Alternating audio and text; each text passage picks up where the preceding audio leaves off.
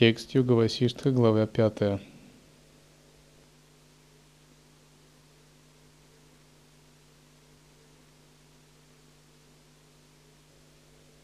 Наставление Васиштхи царю Раме.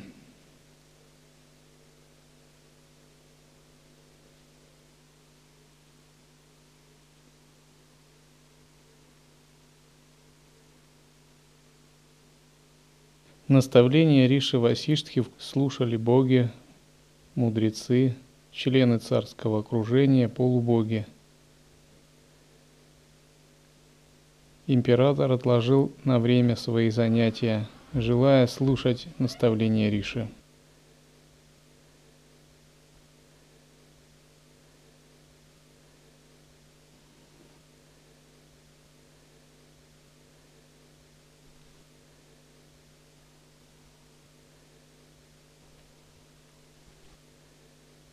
Когда собрание разошлось, король Дасарата поклонился мудрецам и получил их благословение. После этого Васиштха отпустил до конца дня Раму и его братьев. Они тоже припали к ногам мудреца и получили его благословение. Когда наступила ночь, все, кроме Рамы, улеглись спать. Рама не мог заснуть, Рама размышлял над словами мудреца Васиштхи. Что есть этот кажущийся мир? Кто эти разные люди и другие существа? Как они появляются здесь, откуда они приходят и куда они уходят? Какова природа разума и как он достигает спокойствия? Как изначально возникла эта майя, космическая иллюзия – и как она заканчивается. И с другой стороны, ее окончание – это хорошо или плохо. Как ограничения появляются в бесконечном сознании. Что именно мудрый Васиштха советует для победы над чувствами и разумом, несомненными источниками страдания? Невозможно отказаться от наслаждений и удовольствий – но и невозможно окончить страдания без отказа от таких наслаждений действительно проблема. Разум является наиважнейшим фактором во всем этом. Поэтому, если он однажды вкусит высшего блаженства, в свободе от иллюзии мира, то он не сможет отказаться от этого и не будет больше гоняться за чувственными удовольствиями. Так Рама, получив наставление Васиштхи, приходит к практике Вичары. Вичара означает исследование, вопрошание или анализ, но лучший перевод будет исследование. Существует две разновидности вичары. Бахир-вичара, вичара, связанная с внешним, с материальными энергиями, внешними связями, обстоятельствами, и антар-вичара, или еще называют атма-вичара – Хотя можно проклассифицировать по-другому. Антар-вичара связана э, с тонкими телами, атма-вичара связана с истинной сущностью. Три вид- вида исследования. Внешним видом исследований бахир-вичарой занимаются ученые. В отличие от обычных людей, ученые – это те, кто задают вопросы, пытаются докопаться до сути, не удовлетворяясь поверхностным положением дел. Что есть эта Вселенная, каковы процессы времени, что есть пространство, каково функционирование связи и отношений в обществе. Все это является предметами, объектами их исследований.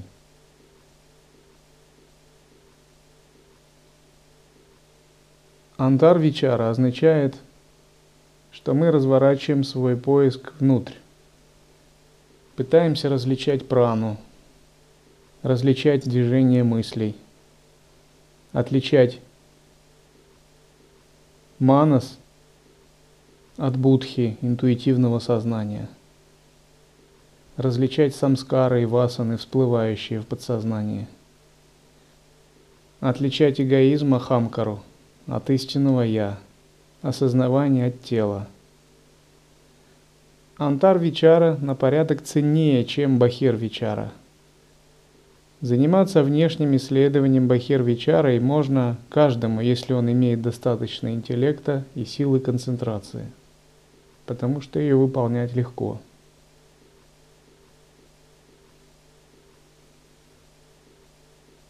Бахир Вичару. Внутренние исследования, даже исследование тонкого тела, астрального эфирного тела – выполнять гораздо сложнее, потому что оно требует изменения образа жизни и взращивания самодисциплины. Чтобы получить опыт осознанных сновидений, выхода астрального тела, пробуждения энергии, ощущения в чакрах, требуются годы напряженного труда. Что касается атмавичары, исследования сущности, она еще на порядок сложнее – если вы усердно трудитесь, вы когда-нибудь получите осознанное сновидение или опыты тонкого тела. Это не так сложно. И вы сумеете ощутить прану, если каждый день делаете техники йоги. Но атма-вичара – это гораздо более тоньше. Осознавание внутренней сущности пробуждается после того, как все тонкие тела очищены – Когда мы практикуем путь осознавания, обнаженного осознавания, созерцания санкальпой, присутствия, то мы все занимаемся практикой атмавичары в ее разных формах, самоисследованием «кто я». И атмавичара не дает быстрых результатов в плане энергии, выхода в тонкого тела или в плане понимания внешних связей. К примеру, а, занимаясь 10 лет – физикой вы могли бы стать доктором, ну, кандидатом наук, может быть. По крайней мере, хорошим специалистом в какой-то области. Но занимаясь 10 лет атмавичарой, нельзя сказать, что вы сразу станете реализованным, реализовавшим атман. Вы почувствуете, что через 10 лет вы, конечно, кое-что поняли про атмавичару, но вы сам на самом начале находитесь поскольку объект вашего исследования чрезвычайно, чрезвычайно тонок, и он требует от вас колоссальной ясности.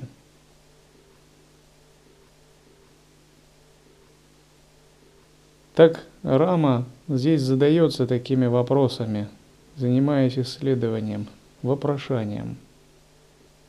Исследование – это первый шаг в духовной жизни. Если ваш ум не спит, он пробужден, он всегда все исследует – если же вы не исследуете, это означает, что вы где-то потерялись, вы уснули, заблудились, ваш разум не бдит.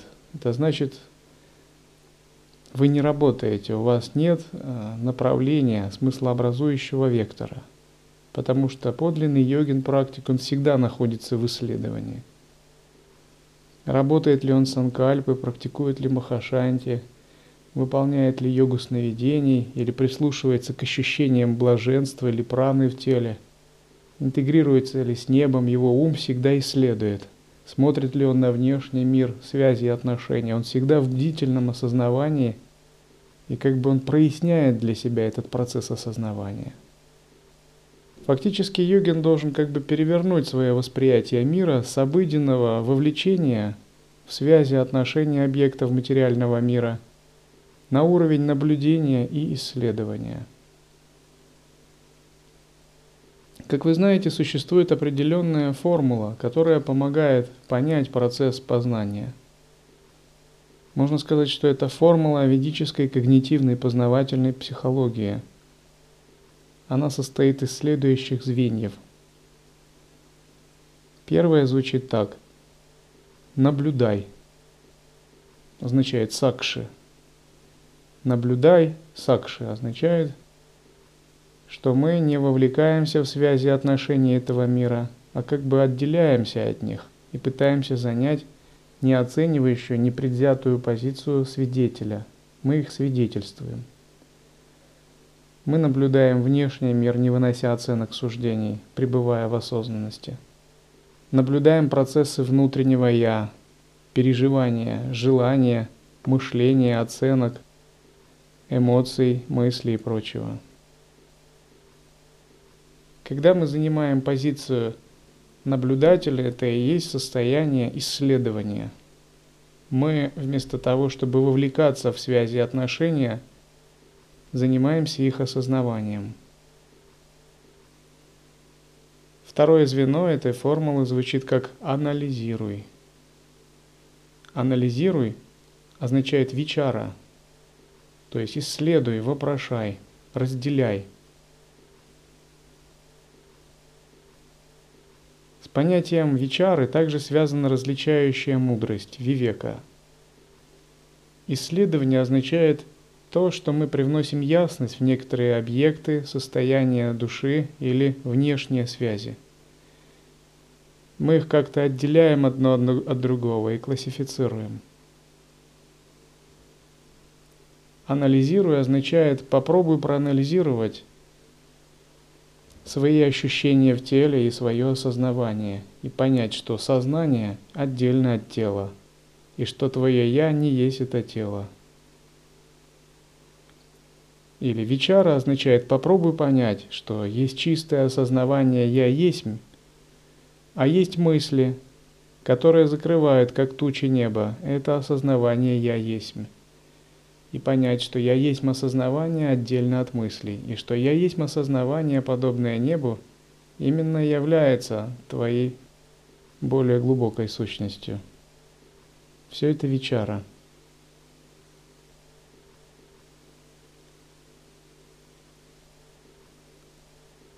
Следующее звено после того, как мы пронаблюдали и проанализировали, называется «обобщай». Обобщая означает, что проанализировав кое-что и сделав, получив определенное знание, мы пытаемся охватить объект целостности, понять, что же мы увидели и проанализировали. Обобщай означает эковидия, то есть получай единое знание. Только когда мы можем в целостности посмотреть на проблему, она для нас окончательно вырисовывается. К примеру, анализ – это только начало, когда мы разделяем на части и фрагменты какую-то ситуацию, чтобы поглубже ее понять.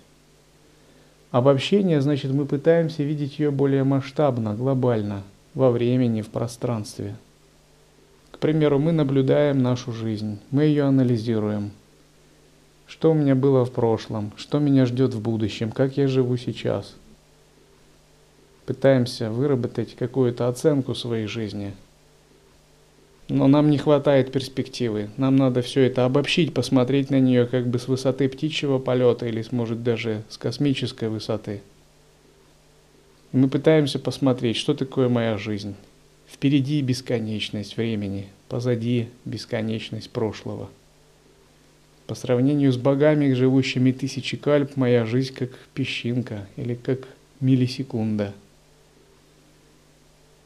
пространстве, времени, что значит моя жизнь? Очень малая величина.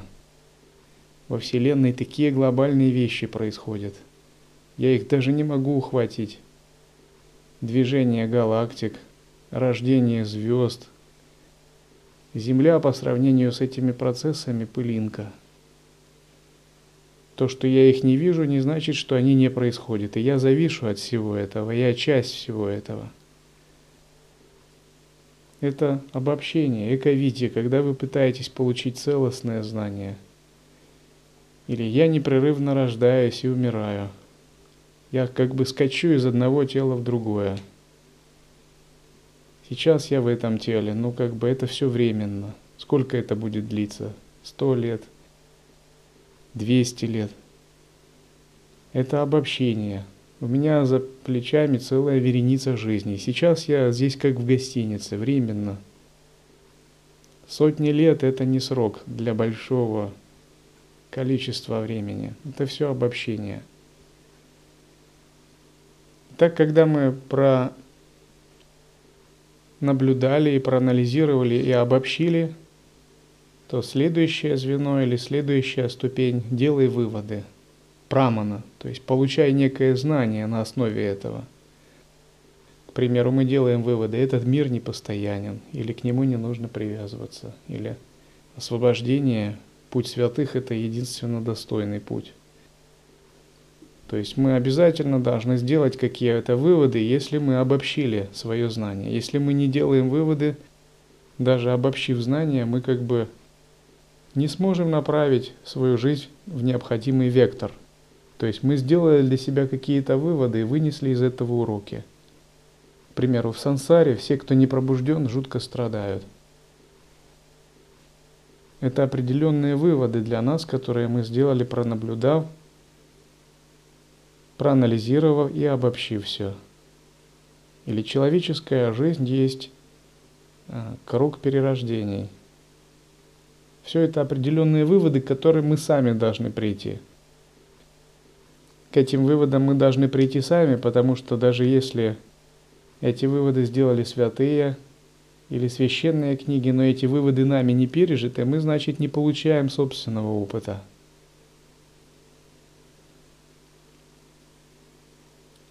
Итак, наблюдай, анализируй, обобщай и делай выводы. После того, как мы сделали выводы, мы принимаем решение. Сделать выводы – это не означает, что мы можем получить пользу из этих выводов. Даже сделав выводы, можно все равно жить по-прежнему, не обретая какой-то пользы. И следующая как бы ступень – это принятие решения, санкальпа. Мы принимаем какое-то решение. К примеру, решение стать монахом или практиковать. Решение накапливать заслуги или изучить какой-то священный текст. Самым глубоким и великим решением называется так называемое великое решение – все малые решения, они предназначены для того, чтобы мы приняли великое решение. Великое решение связано с состоянием присутствия, с вхождением в созерцательное недеяние. Великое решение можно принять только уже на стадии зрелого практика. Его нельзя принять, если ты не медитировал достаточно, не открыл достаточный уровень осознанности – даже если ты подумаешь про себя, что ты как бы принял великое решение войти в недеяние, то скорее всего входить будет некуда. Принятие великого решения означает, что где-то на тонком глубоком уровне мы отпускаем себя и начинаем полагаться только на присутствие. Без надежды, цели и страха, доверяя ему полностью – оно предполагает уже стадию созерцания, когда мы находимся в неотвлекаемом присутствии. Или, по крайней мере, мы уже привыкли постоянно к нему возвращаться. Все это решение, принятие решения. Наконец, следующая стадия называется «добивайся выполнения». Принять решение означает сделать великий шаг к чему-то. Но опять же, а, просто принять решение это еще ничего не значит, что оно будет реализовано. Мы должны его выполнить. Добиваясь выполнения означает концентрация, дхарана. Мы должны концентрироваться вновь и вновь на том, что мы решили. Бывают люди, которые принимают прекрасные решения – но им не хватает следующего звена, они не могут никак это воплотить в жизнь. К примеру, один человек, ну уже, может быть, года четыре собирается стать послушником. Пишет и просит разрешения приехать в монастырь, что он очень давно мечтает стать послушником – но в последний момент что-то не срабатывает. Это означает, что решение принято, но не воплощается намерение. Или мы принимаем решение концентрироваться на чакрах, но это остается только нашим решением. У нас нет дхараны, то есть мы не добиваемся того, что мы задумали. Из-за того, что недостаточно ясности и концентрации. Когда же мы отвечаем за свои решения, за свои слова, мы обязательно добиваемся того, чего мы хотим.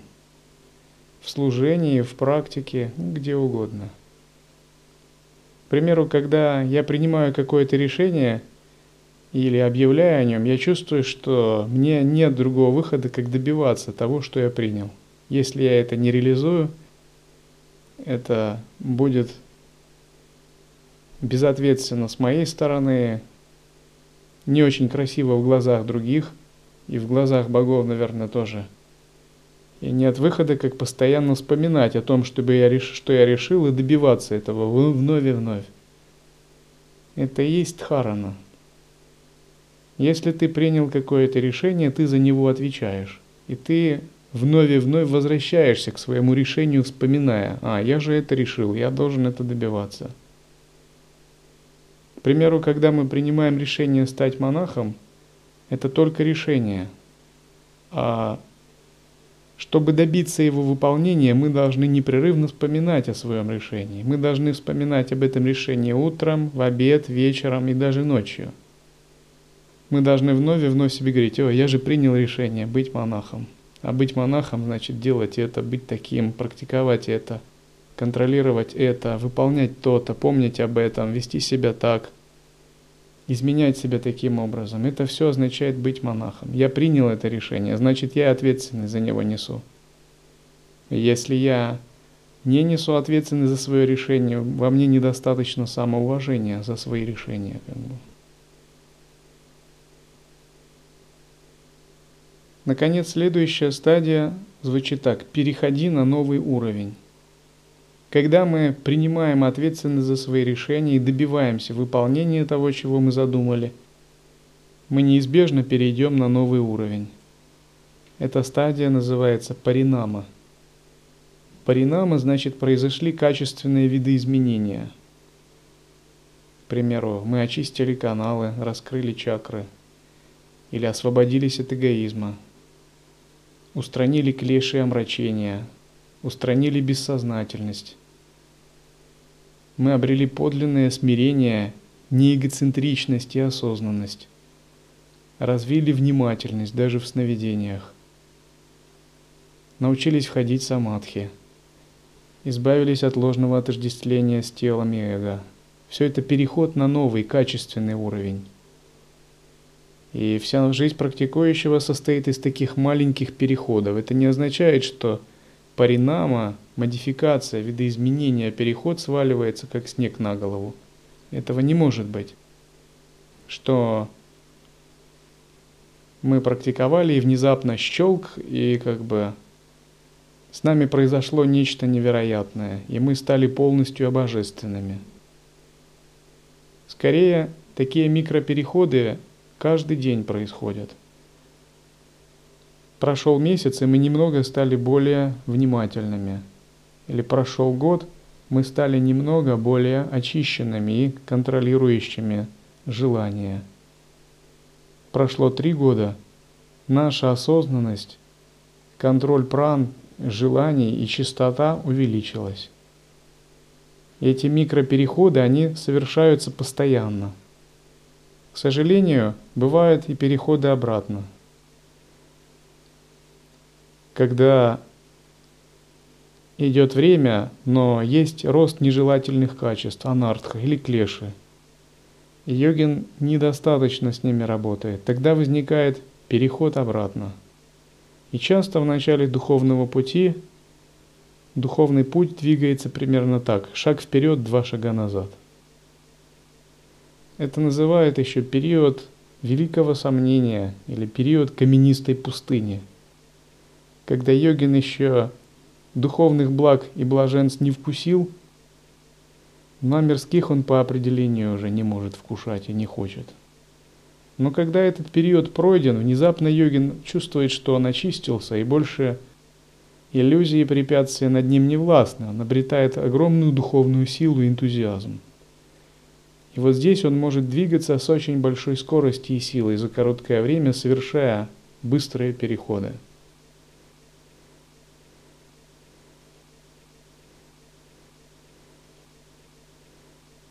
О, когда же мой разум станет чистым, и когда он успокоится в высшем сознании? Когда мой разум успокоится в бесконечном, как волна находит успокоение в океане? Когда я буду свободен от всех стремлений? Когда я смогу смотреть на все с одинаковым расположением? Когда же я, наконец, избавлюсь от этой ужасной лихорадки – мирской жизни. О разум, успокоишься ли ты в мудрости великих мудрых? О мой интеллект, ты мой друг, раздумывай над учениями мудреца Васиштхи так, чтобы нам обоим спастись от несчастий мирского существования. Рама сам себя вопрошает –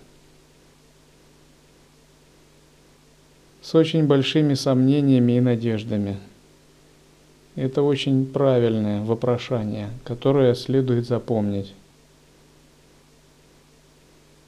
Под мирским существованием имеется в виду существование, не, погруженное в присутствие, существование отвлеченное.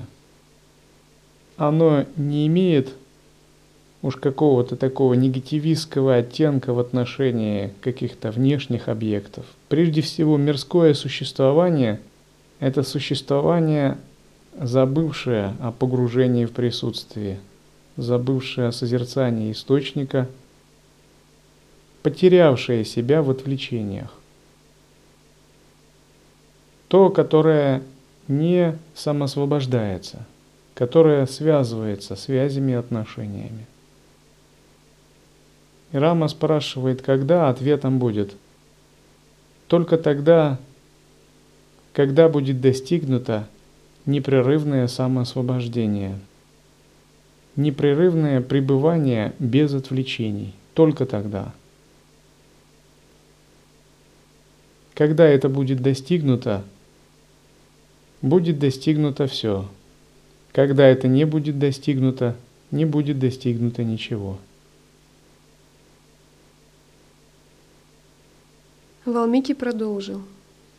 Когда взошло солнце, Рама и другие встали и выполнили утреннее омовение и молитвы, и пришли к резиденции мудреца Васиштхи. К тому времени мудрец тоже закончил свои молитвы и был в глубокой медитации. Он поднялся и вместе с остальными взошел на королевскую повозку и прибыл ко дворцу короля Дасараты. Когда они вошли на двор, Король сделал три шага вперед с подобающими поклонами. Вскоре после этого собрались все остальные члены собрания – боги, полубоги, мудрецы и прочие, и заняли свои места. Открывая дневное заседание, Досарата сказал, «О, Великий, я надеюсь, ты отдохнул после напряжения вчерашнего разговора. С нашей стороны мы воодушевлены словами высшей мудрости – которые ты донес до нас вчера. Несомненно, слова просветленных мудрецов рассеивают страдания всех существ и даруют им блаженство. Они отгоняют нечистоту, вызванную нашими же нехорошими поступками. Гнусные склонности, как желание, жадность и так далее, ослабляются твоими словами. Наша невежественная вера в реальность этого мира сталкивается с достойным противником. Дашарадха говорит, что общение с мудрецом святым Риши Васиштхой подобно битве, где иллюзии его учеников, царя и свиты сталкиваются с достойным противником, мудрецом, и терпят поражение от его слов – О Рама, только день, когда ты поклонился такому мудрецу, можно считать прожитым все остальные дни – дни тьмы. это твоя лучшая возможность. Думай и учись у мудрого тому, чему единственно стоит учиться. Васиштха сказал, «Урама, заставили ли тебя глубоко задуматься мои учения? Размышлял ли ты о них в течение ночи и запечатлел ли ты их в своем сердце? Помнишь ли ты, как я сказал тебе, что разум является человеком? Помнишь ли ты, что я тебе сказал о создании Вселенной со всеми деталями? Только постоянно помня такое учение, можно его понять. Рама сказал, «О мудрый, воистину я так и делал. Я не мог заснуть и провел всю ночь медитации над твоими просветляющими словами, стремясь увидеть истину, на которую они указывают. Я сохранил в своем сердце твои слова. Кто же откажется от твоего учения, зная, что оно дарует ему высшее блаженство? В то же время они сладки для слуха, они помогают всему благоприятному в человеке и приносят нам несравненные ощущения. Потому, о Великий, молю Тебя, продолжи свои рассуждения. Васиштха говорит, только если ты будешь помнить мои учения вновь и вновь, ты сможешь получить от них пользу. Памятование учения, размышление над ним, восприятие его сути – все это составляет сущность мананы, второго правила из трех золотых правил.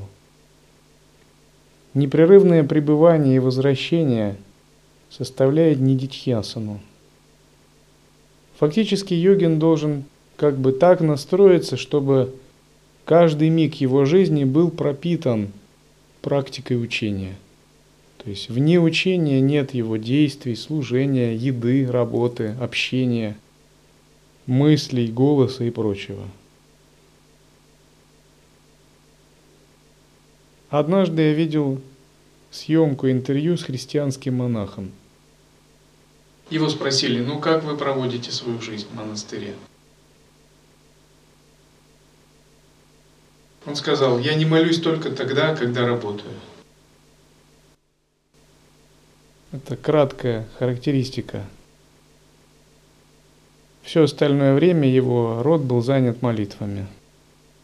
Мы не читаем молитвы, однако у нас есть кое-что помощнее.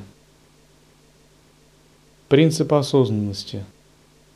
Умение быть в присутствии созерцания, не произнося ни слов, ни мыслей. Более того, как практик лай-йоги, вы даже не должны говорить, что я не медитирую только тогда, когда я работаю. Напротив, и тогда, когда вы работаете, вы все равно должны пребывать в присутствии, объединяясь с работой. Именно когда вы находитесь непрерывно в таком едином потоке текущего сознания, вы по-настоящему становитесь монахом, познавшим путь.